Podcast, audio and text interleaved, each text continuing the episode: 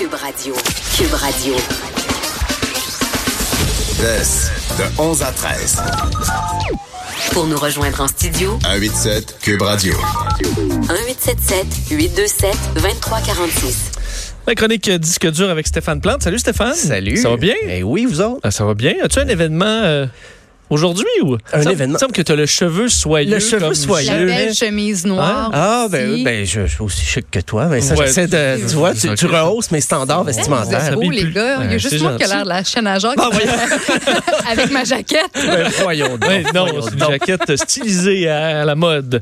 Euh, Stéphane, on va parler de Jack White et Jack Black, donc Oui. deux Jack de talent.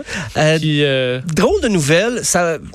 On est au stade rumeur, mais euh, disons que Jack Black fait tout pour alimenter cette rumeur-là. C'est qu'ils vont sortir une chanson sous le nom de groupe Jack Gray. On s'entend? Black, White, Oh. Jack Gray. Et ça, j'ai l'impression, wow. parce que c'est un vidéo. que Jack Gray. Jack Black a mis ça sur sa chaîne YouTube. Il parle de ça, mais c'est parmi plein de choses. Il, il finit un concert avec Tenacious D à Chicago. Il s'envole, il va à Nashville. Il visite les, les- studios de, Jack White là-bas. et C'est un musée. C'est fascinant. Et à un moment donné, il dit on s'en va chez, euh, chez Jack White à son domicile, mais là-bas, tu peux pas filmer parce que c'est un domaine. C'est comme Graceland d'Elvis.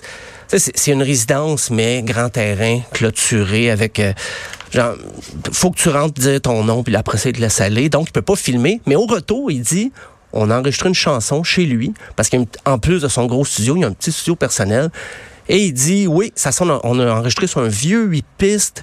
On a fait une chanson ensemble, vraiment, ça va sonner. Puis c'est avec euh, l'autre gars de Tenacious D aussi.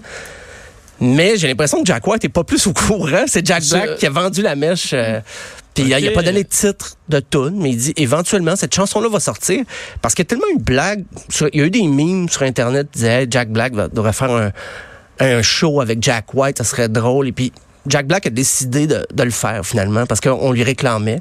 On lui disait ben, pourquoi vous faites Ben. pas une association? Est-ce qu'ils étaient amis avant ou est-ce qu'ils se connaissaient? je pense pas. Je pense pas qu'ils se connaissaient tant que ça. Peut-être vaguement, mais selon la vidéo, tu vois que c'est une rencontre. là, ils apprennent à se découvrir. Là. Ils Ok. partagent. euh, mais il était jamais allé au studio. Il était pas intime au point d'avoir visité euh, tout le, le studio à Nashville. Et puis là, ben, Mais ça peut marcher. Ça pourrait marcher, ben oui. Parce que je- quand même, euh, je- je je peux- vois pas ça comme impossible. Deux styles qui sont quand même di- différents, mais à la fois pas si différents que ça. ça peut, euh, comment dire, peut, peut avoir un mariage, là, puis je me disais, hey, ont-tu tout fait ça à cause de leur nom qui se ressemblent? C'est quand même assez Ça drôle. amène ça. Non, mais il me semble que dans le film, là, School of Rock, School of Rock. oh, Jack oui. Black, il était pas pire. Oh, pouvait il est quand même, il y a, il y a ses, effectivement. euh, ses crédits rock euh, très assumés. Ben oui. Et euh, donc, mais c'est à surveiller parce que il en parle puis il dit un peu comme on disait cette semaine, d'un teaser, ah, je peux pas le dire, mais bon, on va voir. Il, il en dit pas beaucoup. Il dit pas le titre. Tout ce qu'il dit, ça a été fait sur un vieux huit pistes avec des, des vieilles bandes là, comme comme à l'époque. Donc, il- s'il se trompait, il fallait qu'il recommence du début. Il pouvait pas Oh. faire comme avec euh, Pro Tools, recommencer. Donc, euh, puis il dit, ils l'ont fait assez rapidement.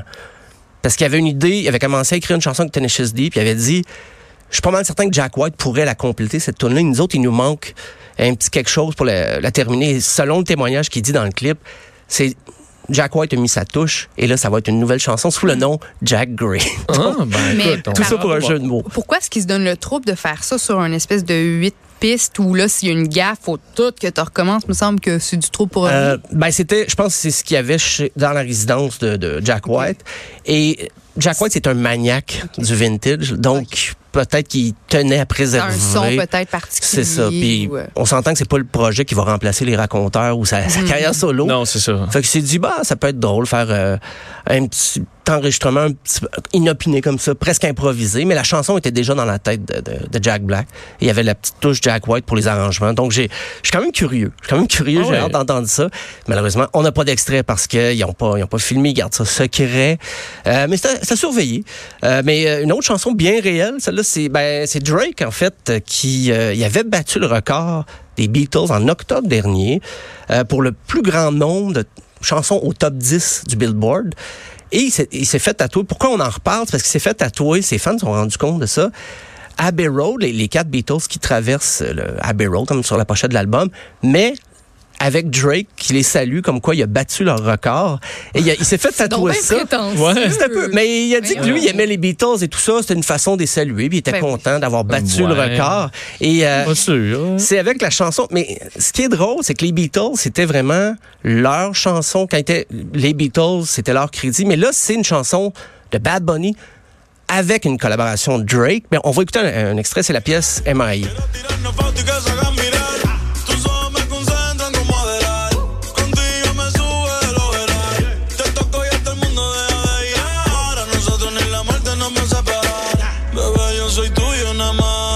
ça, faut dire que l'hérité, l'héritage des Beatles ça va être plus grand que celui de Drake quand même. là. Je comprends que c'est une, une guerre de, de- de chansons au top, là, mais Ouais, ça y c'est est, deux ben- époques très différentes. C'est dur de dire j'ai bah, Ouais, ben plus- ça. plus gros que les Beatles. Mais, euh, mais surtout que c'est c'est un record qui a le plus grand nombre de top 10 dans une année, c'est pas rien. Mais le Billboard compile plein de choses comme ça, des fois des, des, des, des trucs très loufoques, cocasses. Tu dis, ah oui, il y a quelqu'un qui a compté.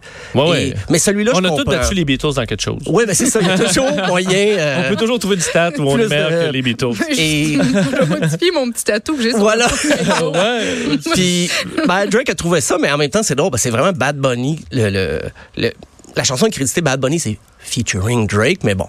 Drake, je regarde en ce moment, je pense qu'il y a quoi, 10 chansons dans le top 100. Il est au top 6 en ce moment. Il est, toujours là, il est indélogeable du, Billboard. Donc, on, va lui donner ça. Euh, mais c'est pas lui qui a le, record de plus, le plus grand nombre de chansons. Par contre, au top 10, c'est Madonna encore, 38. Euh, puis, ben, Elvis, 38, c'est Elvis en avait beaucoup. 36, mais ils en ont enlevé 11 parce que c'était avant que le Billboard existe vraiment le fameux Hot 100. Là. OK. Donc, euh, Elvis, il est même plus dans le top 10 maintenant. Mais les Beatles sont encore troisième Ouais. au nombre de le plus grand nombre de hits. Mais à ce rythme-là, Drake va sûrement battre Madonna. C'est une prévision là, comme Attends, ça, toute Elvis, personnelle. euh, Qu'est-ce que tu penses de Elvis? Euh, Parce que me semble c'est dans les affaires que, tu sais, qui ont mal vieilli, je dis pas, il y en a qui trippent là-dessus vraiment, là, mais c'est pas ce qui a le mieux vieilli. Là. ben, surtout l'époque où... euh, l'époque Las Vegas. là, tout Ouais, ça, ça, là, c'est les, les, les froufous, mais le, comment dire, les premières années de sa carrière, dans les années 50, le, le côté plus rockabilly, ça, ça reste des classiques, là, ses, ses premiers albums.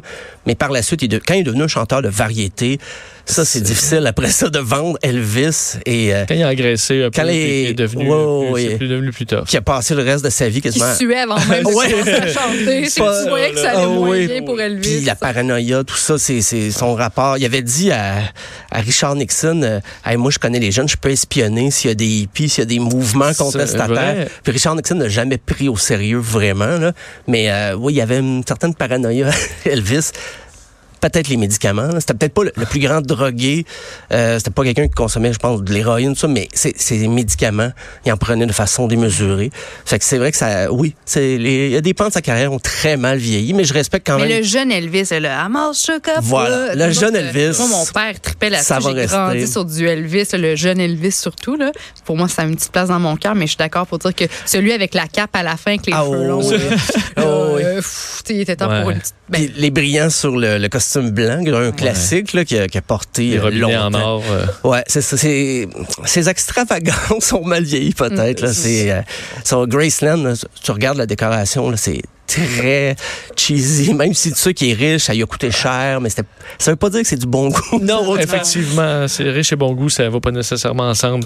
Euh, et tu nous donnes une rare suggestion cinéma. Et oui, euh, parce que c'est tout en rapport avec la musique, c'est le film Blinded by the Light. Ça raconte la vie d'un adolescent britannique qui, qui existait vraiment. C'est un auteur, là, c'est euh, en pakistanais, c'est Sarfraz Manzour. Je me suis pas, tu sais, je le, prononce à la- en français, Ouais. mais c'est un journaliste qui, quand il était jeune, il a découvert euh, Bruce Springsteen et ça a changé sa vie vraiment au point que lui était un petit garçon timide et tout ça. Puis justement, la communauté pakistanaise dans les années 80 était victime d'intimidation. Sa famille était pas aussi. Quand il a découvert Bruce Springsteen, il a dit, ah, ben ça, c'est des paroles qui me parlent, working class américain. Ça va changer ma vie. Mais là, c'est sa famille qui se met à dire, ben non, mais ce gars-là comprend rien à ta réalité de, de, de Pakistanais immigré. C'est un Américain, born and raised. Ça n'a rien à voir avec ta vie.